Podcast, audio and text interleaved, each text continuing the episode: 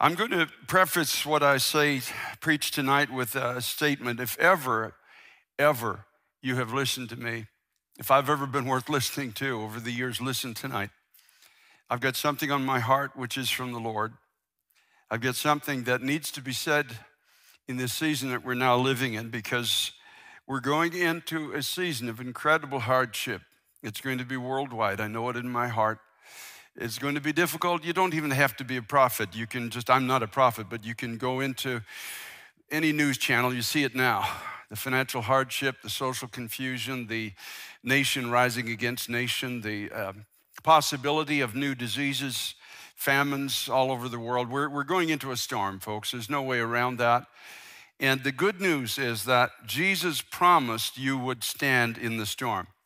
That's the title of what God's given me to speak on tonight. Jesus promised you would stand in the storm. So, Father, I thank you, God, for giving me this word. I thank you for the word that you've given to Pastor Tim Dilena in New York City. I thank you, God, that your hand has come upon him in a special way for this season, God, to lead so many into the saving knowledge of who you are. Thank you also, Lord, for Pastor Brad Geis and his wife Lisa in North Jersey. Thank you for Pastor Pavel and Haley here at the Summit, TSC Summit campus, and all the associate pastors in these campus churches, God, and in New York City. Father, we pray that strength from heaven would come upon each, that you would keep every one of our hearts alive in you, God, that you would, Lord, not let us uh, love you any less at the end of our journey than we did at the beginning. You would not have told the church of Ephesus to come back to their first love if it wasn't possible to come home. So, God, keep us. Keep us in this sanctuary tonight. Those that are online, keep us, Lord. God Almighty, let us love you enough to love your truth. Let us love you enough to love your ways. God, help us to love you enough to love your will for the future. God, build our houses on something solid so that we may stand in the days that are about to overtake this whole world. Jesus, Son of God, I know this has been your word that's been spoken all week. And I know you've given me the capstone tonight for this four day fast and everything that's been spoken in it. Oh, Jesus, thank you for all who have come to pray. Thank you, God, because it is written that your house should be called a house of prayer. Thank you for the prayers that have been prayed in New York City, the prayers that have been prayed in North Jersey, here at Summit. International School of Ministry, and those that have been prayed in homes all over the world, God, in so many countries where people are tuning in and listening, even tonight. God, we want our voices to count. Give us the grace to lift our voices in spirit and in truth. God, we can't, we can't be a people of spirit without truth. So give us the grace to do both. For you yourself said, the Father seeks such to worship him in spirit and in truth. God, help me tonight. Help us to hear. And we thank you for it in Jesus' name. Amen. Let's start with John, uh, Matthew chapter 7, verse 24, where Jesus makes an incredible statement. He says, Therefore, whoever hears these sayings of mine and does them, I will liken him to a wise man who built his house on the rock. Now, when he's talking about his sayings, he's, he's, at least in the Gospel of Matthew, he's been almost three chapters plus teaching about his ways, giving his word, talking about fasting, talking about prayer, talking about worry, talking about all of the things that loving our enemies, talking about issues like marriage and home and divorce and all of these things in these teachings. Now, this is only, this is only a small part, in a sense, of the Word of God, but he, he puts a capstone on it in verse 24. He said, Whoever hears these sayings of mine, the words that I speak, if you hear them and does them, I will liken him to a wise man who built his house on the rock. And the rain descended, and the floods came, and the winds blew and beat on that house. And it did not fall, for it was founded on the rock. But everyone who hears these sayings of mine and does not do them will be like a foolish man who built his house on the sand. And the rain descended, the floods came, and the winds blew and beat on that house, and it fell. And great was its fall. He's, he's speaking of almost like a total collapse of any house that is building its supposed relationship with God outside of truth, outside of the Word of God, building it on human emotion or human opinion as it is. And so it was when Jesus had ended these sayings that the people were astonished at his teaching. For he taught them as one having authority and not as the scribes. In other words, people would have walked out of that particular session, that teaching, saying, His voice doesn't sound anything like the, the, the, the powerless religious talk that we've become used to in our time. Oh, yes, they went to the temple, they went to the synagogue, no doubt about that. And uh, they, they heard words that weren't necessarily untrue. Scriptures were read, but there was a powerlessness in it. And yet, they heard the voice of the Son of God. He said, He doesn't speak like the scribes speak. He speaks with authority. He speaks as if he has the power, the final say, may I put it that way, and the power to do what he says.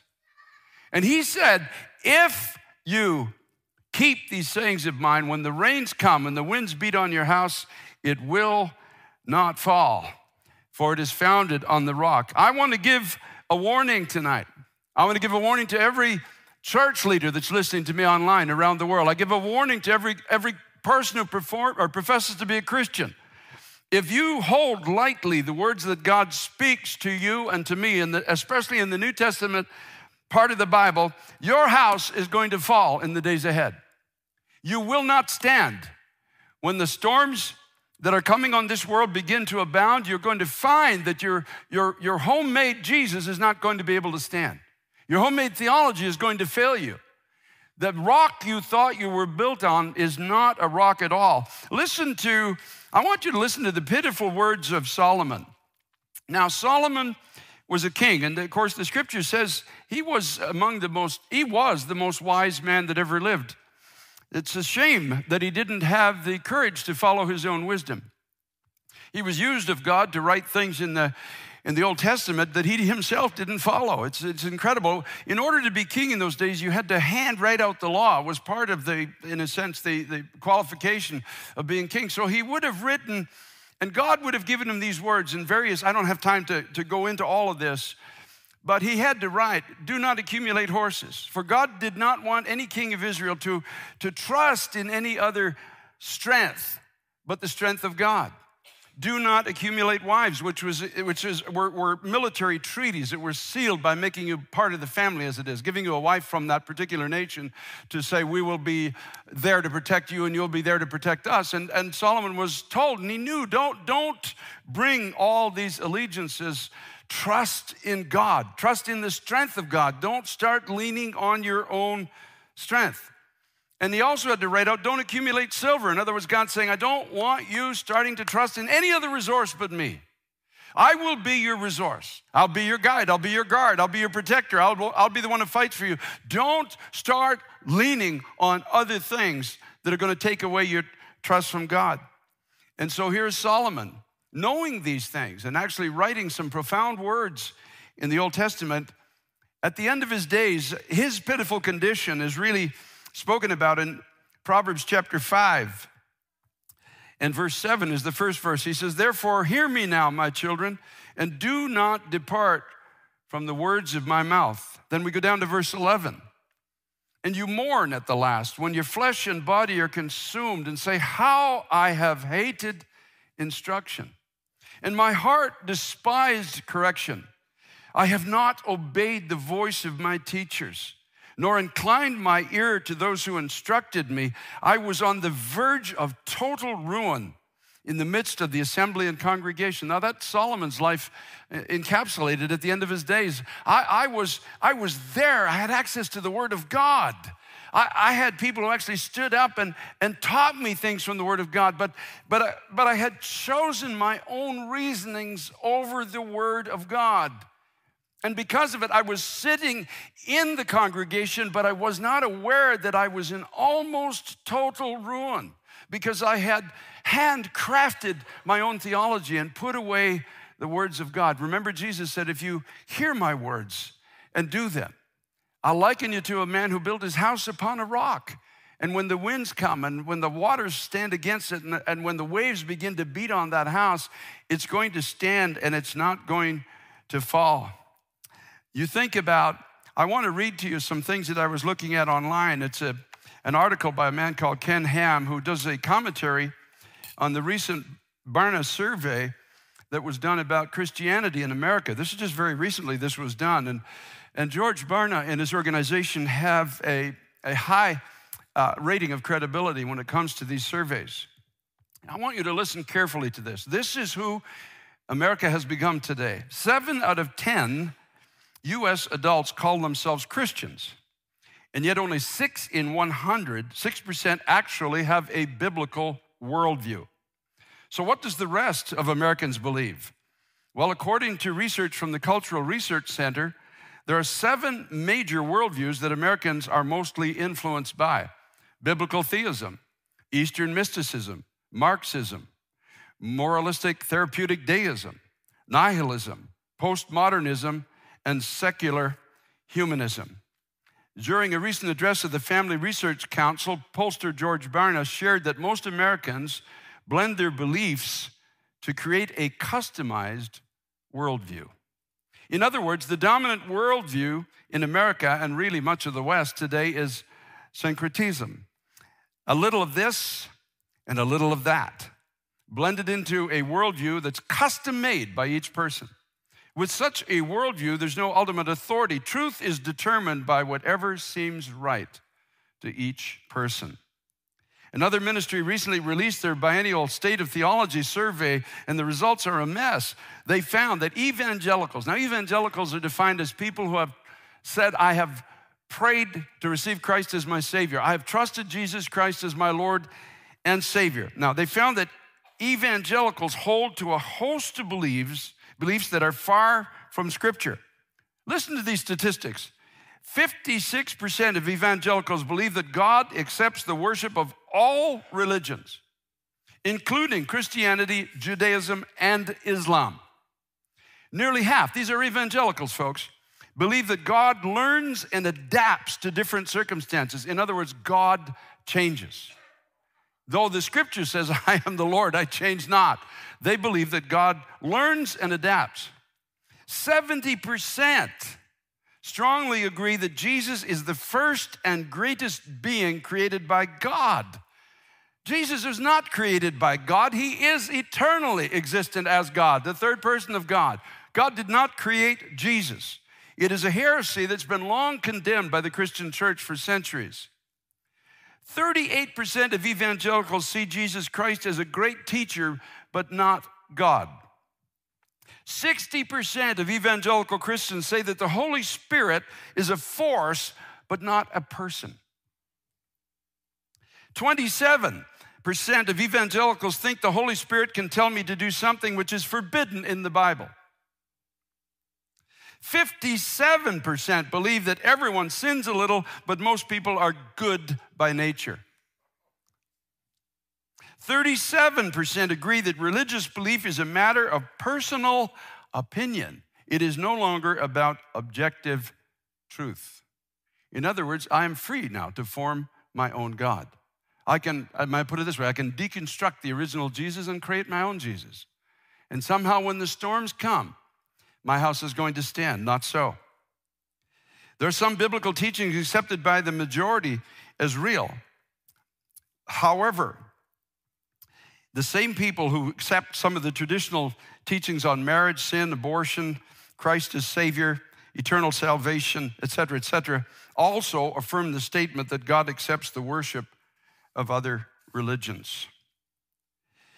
99% of the evangelical survey respondents said the Bible is the highest authority for what I believe.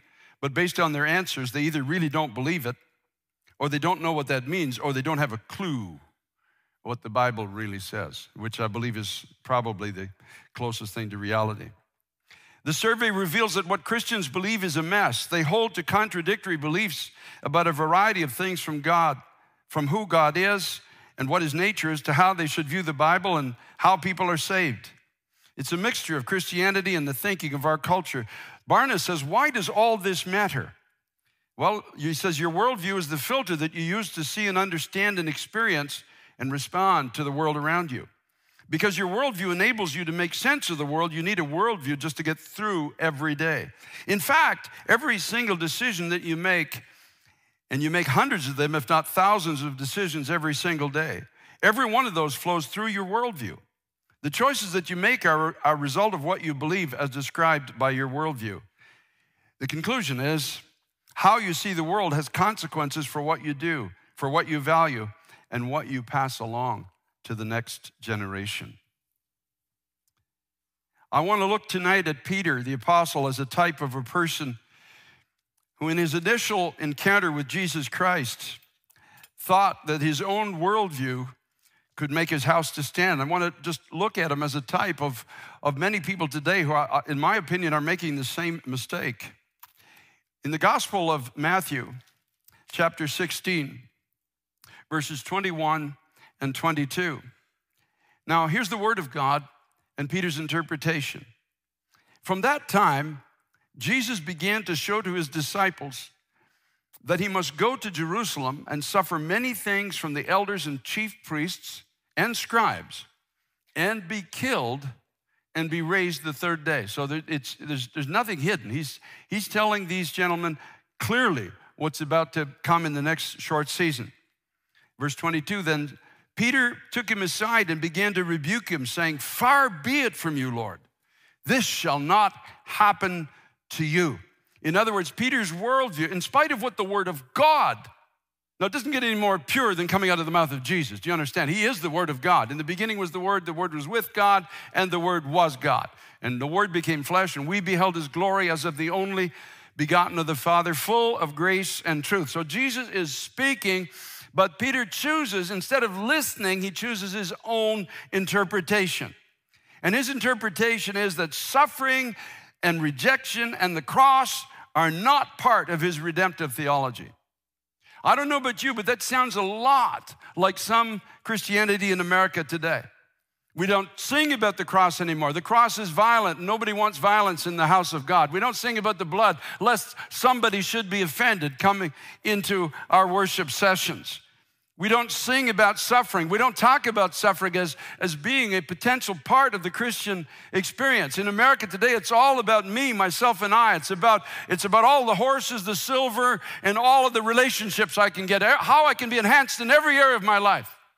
The thought of yielding to the purposes of God, the thought of, of dying in a sense, or losing our freedom so someone else can have theirs is no longer in our theology. And that's the error that Peter made. Peter was, he, the word was there, but he was not listening to the word. I, I can't tell you how many people that describes most likely in our generation or they have access to the Word of God, but they're not listening to the Word of God and they're forming their own redemptive theology. Again, as we go ahead to Matthew chapter 26, you'll see it on the screen behind me, verses 31 to 33. Now, Jesus said to them, all of you will be made to stumble because of me this night. For it is written, I will strike the shepherd, and the sheep of the flock will be scattered. But after I have been raised, I will go before you to Galilee. So this is the word of God. Now, Peter again answered and said to him, Even if all are made to stumble because of you, I will never be made to stumble. His, his estimation of himself is that he could stand in his own strength and his own self determination when the Word of God was telling him he couldn't.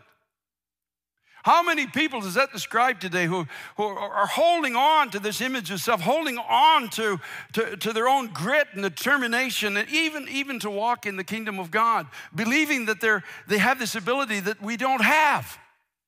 Paul the Apostle in Romans 7 makes it really clear, and I'll paraphrase it, but he says in essence, he, in Romans 7, he says, I know what to do. I know what truth is, and I even delight after it in, in the inner man. But uh, there's something, there's another law at work inside of me of sin and death that, that is constantly dragging me down with such force and power that I, I can't rise above my condition. He calls it a body of death. He says, I know what to do, but I can't do it. And who will deliver me from this body of death? And he concludes by saying, Thank God through Jesus Christ, my Lord. See, Peter didn't, didn't believe at this point that he needed to be delivered. He believed that he could do all these things in his own strength, even though the Word of God told him he couldn't. Matthew chapter 26, verse 34 and 35. Jesus again, here's the word of God coming again. I'm just giving this as examples. Assuredly, I say to you this night, before the rooster crows, you will deny me three times. And Peter said to him, Even if I have to die with you, I will not deny you. And so said all the disciples. God help us. When we come to conclusions that are not in line with the Word of God, the Word of God is speaking. And in every instance, they're choosing their own thought above the Word of God. What a dilemma that is, somehow thinking that this house has the power to stand. So when the floods came, well, later on in verse 40, they go into the Garden of Gethsemane and he asks his disciples and he says, Pray with me. Pray with me. This is, this is an hour when I need you. And he came to his disciples in verse 40 and found them sleeping. And he, he said to Peter, he didn't say it to the other disciples according to the Gospel of Matthew, he said it to Peter. He said, What? Could you not watch with me one hour? Now, that's not about prayer. A lot of people take that about prayer, that prayer should be an hour, et cetera, et cetera. It's not, it's not even about prayer. He's actually saying to Peter, Didn't you just boast of your strength? Didn't you just boast of your ability? Didn't you just tell me about your loyalty? Didn't you just set your own thoughts above the word of I was telling you you didn't have the strength, but you claimed you did have the strength to go all the way and even to die with me. But here you are. You can't even pray for one hour. Do you see yet, Peter? Do you understand that your house won't stand. If you're not basing your thought, if you don't have a biblical worldview, your, your house is not going to stand. And so the scripture tells us when as we read in our opening scripture when the floods came and when the wind started to blow eh, psalm 18 verse 4 david the king said the floods of ungodliness made me afraid. We're, we're living in a day when ungodliness is coming in like a flood is it not it's happening so fast everybody just keeps saying it's I, I can't believe how fast ungodliness is coming into our nation and other nations I can't believe the, people, the things that people are thinking. I can't believe the, the, the sexual confusion that's going on in, in our societies. I, I find it hard to, the, the, the, the incivility that's coming against the people of God. The floods are coming against the houses of the people of God. The floods are coming against the churches of Jesus Christ in this generation. And hear me on this, especially online. It's going to get worse. It's not going to get better. It's going to get harder, not easier. The floods are going to rise, the waters are going to rise. They're going to beat against your life and against your home and your family and your house of God. But if you are building your life on the Word of God, if, if the Word of God is your value system, if the Word of God is the pillar under your house, you will stand. That's the promise of Jesus. You will not fail. So the winds of the floods of the ungodly suddenly come into the, the Garden of Gethsemane. What a shock it must have been. And, and then the, suddenly the, not only the ungodly, but the, the, the, winds of adverse thinking. Peter's suddenly confused because he had, a, he had a viewpoint of God that's not manifesting. And he's, he's thinking, is this the Messiah? Was I wrong? Did I make a mistake? It's not working out the way I thought it was supposed to work. He was told this was going to happen. Don't, he was told there was going to be suffering. He was told there's going to be fleeing. It was clearly revealed by the mouth of the Son of God, but he set his own opinions above the Word of God. Now he's in a tailspin. He doesn't know what to do. He doesn't know where to fight or flee. He's confused. You know, when he, sa- when he says, I don't know this man, I think he's telling the truth. I, I think he's just saying, the man I thought was the Messiah is not this man. I knew he had the power to raise the dead. I knew he could walk on water. I knew he could multiply bread. So I formed in my mind what my relationship with him was going to look like, and it doesn't look like this. Even though he was clearly told, he pushed it away and set his judgment above the word of God. And now, in chapter 26 and verse 75, at the end of this whole story, it says that Peter remembered the word of Jesus who had said to him, Before the rooster crows, you will deny me three times. So he went out and wept bitterly. So the, the point of this whole thing is that Peter's house fell. The storms beat on it, the winds blew against it. And even though he was probably the strongest of all the disciples, physically speaking, even though he had been a man who had charted his own course. Remember, he was told when you were young, you girded yourself and you went where you want, wanted to go. But as you're growing older, You're going to stretch out your hands. You're going to be led into places you don't want to go. Even though he had all of these things, suddenly they all failed him. And he, he, suddenly, when he remembered the words of God, that's, that's where the hope comes in. When he remembered, God, what have I, you told us. He must, he must have just taken that time when he went out and wept bitterly. His house fell, and he must have gone and said, God, you told me. You told me I was going to deny you. You, you told me. But you also said that you were going to go before us into Galilee. In Psalm 130, verses 1 to 5, the psalmist says these words, and I believe this is in line with most likely some of what Peter prayed anyway. Out of the depths, I've cried to you, O Lord. Lord, hear my voice. Let your ears be attentive to the voice of my supplications. If you, Lord, should mark iniquities, O Lord, who could stand? But there's forgiveness with you that you may be feared. I wait for the Lord, my soul waits, and in his word do I hope.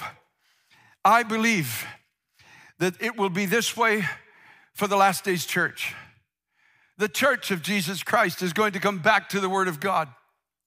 The true church of Jesus Christ, as the ship starts to go down, as the house starts to get beat on by the wind, some houses will fall.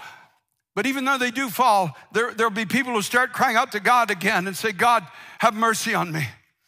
Have mercy, Lord. I've only done that which others before me have done.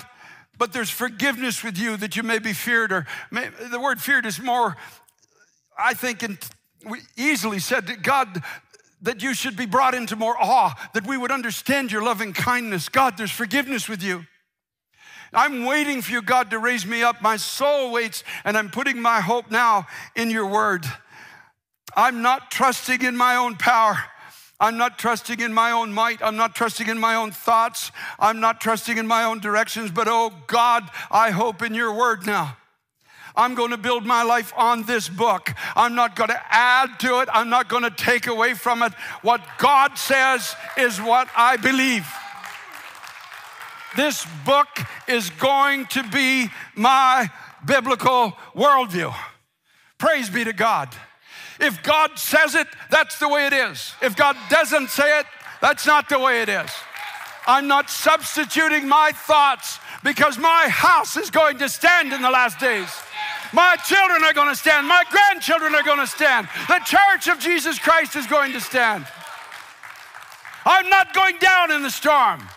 I'm not going to be overthrown by the waves because I am determined in my heart to walk with the real Jesus. I'm determined to let his value system become mine. If he says, Love your enemies, I will love my enemies. If he says, Forgive those that have cursed you, I'll forgive those that have cursed you. I will not set my judgment above the word of God. And he promises that when the winds beat on my house, and the rains come, and the floods come, my house will stand because it's built upon a rock. Paul says in 2 Timothy 1 7, For God has not given us a spirit of fear, but of power.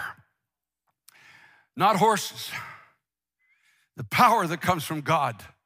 You think of Peter, he, he cowers before a little girl holding the door. Think about that. With all his bravado, all I'm going to do, all I'm going to be, oh, I'm, others may run, I won't. I don't care what they do. I'll go with you to Jerusalem. I'll die with you. I will stand with you. And then a little girl, a little girl that holds the door says, Are you one of them? No, I don't know the man.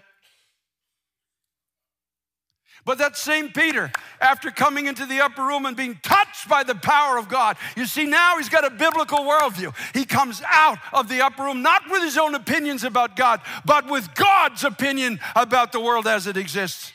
And he speaks one of the most powerful sermons in the New Testament, and 3,000 people bend their knee to God on that day. What a contrast between caving to a little girl and standing before at least 5,000 people that could have killed him, and he knew it. He knew it. Now he was able to go to Jerusalem with Jesus, but in the power of the Spirit, not in his own strength. It's hard for strong men to put away their strength, but by the grace of God, we do. By the grace of God, we begin to realize it's not by might, it's not by power, it's by my spirit, says the Lord God. It's not by my youth, it's not by my experience, it's not by my ability, it's by the presence of God in the third person of God, the Holy Spirit within my life. Opening my mind to the scriptures, making the scriptures a reality, giving me gifts and abilities that can only come from Him the power to speak in his name, the power. And, he, and the scripture says he gives us not only power, but love. That it's not a program now. It's, we become compelled by love to bring the gospel to the lost because we begin to love them the way that God does. And a sound mind, which is standing on the unshakable foundation of truth. That's where the sound mind comes in. Sound. We've studied the scriptures. We, we believe what it says. You don't have to be a scholar, just believe it. Just believe it. You don't need to know the Greek and the Hebrew, just read it and believe it. That what he says is what he means. And you begin to walk in that, and suddenly you have not only the power of God, not only the love of God flowing, but you have a sound mind. You have a sound theology that is that, that Christ promised will put your house on a solid foundation. As a matter of fact, he promises you won't be overthrown. No matter what this world throws at us, no matter how the floods of the ungodly increase, no matter if, the, if, if, if the, the, as David once said in, the, in one of the Psalms, if the mountains are shaken and fall into the sea and the seas overflow their borders and calamities start appearing on every side, David says, My heart is fixed. I choose to trust in God. I choose to believe His word. I choose to walk in the way that God says. Pastor Tim Dilena is going to be doing very shortly a 26 week course called Biblical Worldview from A to Z. So every letter of the alphabet, every week is going to be a different letter, and it's, it's the biblical worldview that, that this present church age needs to have. In. It's going to be put into a book eventually. It's going to have a workbook. It's going to have a video series. It's going to be made available to connect groups and churches and homes all over the world. I do believe that this is potentially the most powerful tool that will be placed in the hands of many of God's people in this last generation. Pray for Pastor Tim. Pray, fast and pray for him. Take time. Don't have to brag about it. Don't have to tell anybody about it. But take a day here and there and just pray. Say, God, please keep this man of God. As, because we know that hell is going to come against this. You ask me how I know because the devil's been around long enough to know what happened on the day of Pentecost. When 120 people stepped out of that upper room and they were now gripped with a biblical worldview, they were now speaking what God speaks. That's what the scripture really tells us. They were speaking with abilities given by God about the wonderful things that God has done, is doing, and will do. And when they did that, the rest is history. And the devil knows it. And he will do everything in his power to keep the people of God in this and every other country holding to this, this, this aberrant, may I call it, as, as, as, this, as this survey said, worldview, because he knows that church is powerless. He knows that when he sends the winds against it and sends the waves against it, it's going to fall. And he will save it just for the right moment. There's going to be a great falling away, the scripture says, in the last days. Yes, there will be a great turning to God, but there will also be a falling away. I believe there'll be simultaneous. Many people who thought they stood are going to find out that they don't stand at all. The Christ that they formed is not the Christ of the Bible. I was speaking at a conference one time and, and uh, in a stadium, and uh, it, when, it, when another person was speaking, I went and sat in the I went and sat in the, just with the, the people that were there, and this, the gentleman next to me says, When you preach, I have to leave. I said, Really?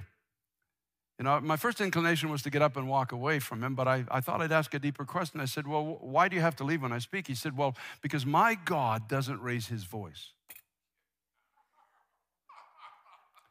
I said to him, You know, when Jesus went into the temple, and he made a scourge of cords and he threw over the tables and kicked out the money. Do you think he might have raised his voice? When he, when he shouted out, it's written, My house shall be called a house of prayer. You've made it a den of thieves. Do you think he might have raised his voice in the temple at that particular moment? I, and then I stopped, and the Holy Spirit gave me a word, and I said to this young man, I said, Did your father yell at you? He stopped for a moment. He says, He yelled at me every day of my life. And I said, So you're trying to craft a Jesus that's not like your father. And I said, In that you will err, you'll go astray. You have to be willing to accept the Christ of the Bible. You can't craft your own Jesus and think somehow that you're going to stand in the days ahead. And that's the word that God's given me for you. That's why God has moved upon Pastor Tim Dilena to do this series of messages, have it published into a book and made available to the church, I think, worldwide, whoever wants it, on a biblical worldview, A to Z. Pastor Tim's going to let God use him to build 26 pillars under your house. And every one of those pillars you disagree with, you're taking a sledgehammer to it, smashing it, and weakening your own house. I encourage you, pray for our pastor. And thank God that he has given us a man to lead us with a vision. Thank God I, I would so prefer to have a pastor that believes that we can get the gospel out and reach up to a billion souls with this great message of salvation than some guy that just ministers to the house just to the back door. Thank God. I'm going on the side of faith. I don't care if 10 spies come back and say it can't be done. I'm going to join Joshua and Caleb and I'm going into the promised land. I'm going into where God says to go and believe God for the victory He's going to give us. We're living in one of the finest hours in all of Christian history. Do you understand that? Next to the time that Jesus Christ Himself walked on the earth and went to the cross. This is one of the finest hours. This world is falling apart. What an opportunity for you and I to stand and to become those people that the Apostle Peter says, be ready to give an answer to everyone who asks you for a reason that the, of the hope that is still in you. You know, scripture says in Acts 27, when the ship was going down and Paul was on it, and the, the scripture says, when all hope that we would be saved was finally gone, suddenly, everyone on that ship, 275 people, are crying out to their concept of God and it's doing no good. But there's one man on the ship that has a real relationship with the real God. He knows that suffering is part of the call of the cross. He knows his life is not his own. He knows the strength he needs to have doesn't come from any amount of human resource. It comes from the presence of God's Holy Spirit and God speaking to his own heart. And with one man who has a biblical worldview, even though the ship goes down, the people are given a chance to receive Christ as Lord and Savior. A lot of ships are going to go down in the future. A lot of things that people have trusted in are going to fail. But yet, God never fails. You know, I love that song tonight. He won't. He won't. He hasn't failed me now ever, and he's never going to fail me. He, he won't fail me. I'm going to ask the musicians if you'd come, please, at this point. We're going to go to communion together. And after we have communion, and, and in communion, we're going to we're going to celebrate the Christ of the Bible. May I put it that way? We're going to celebrate the real Jesus really gave his life for us that we can be forgiven through his atoning sacrifice and promised to walk in covenant with us if we would walk in truth with him. That's really what we're asked to do. And he promised that our houses, no matter what happens, will never fall. You know, it's, it's I'm having a moment of uh, my life of living this. Uh, I, I know that all hell is going to break out on the earth but I'm not concerned about it. My house is built on a rock. And I see it as an opportunity to get the gospel to the lost because they'll actually listen. The 275 had no inclination to listen to Paul until the ship was going down. Then suddenly somebody said, Where's that man? Said he heard from God. Where's that man who just seemed to have something in his step and his voice that we don't have? Where's that man? And suddenly, as I wrote in a book years ago that he goes from, in five minutes, he goes from captive to captain. He's giving all the instructions on this ship. He's telling them what to do, how to get to safety, because he has a word from God. And he trusts the words of God.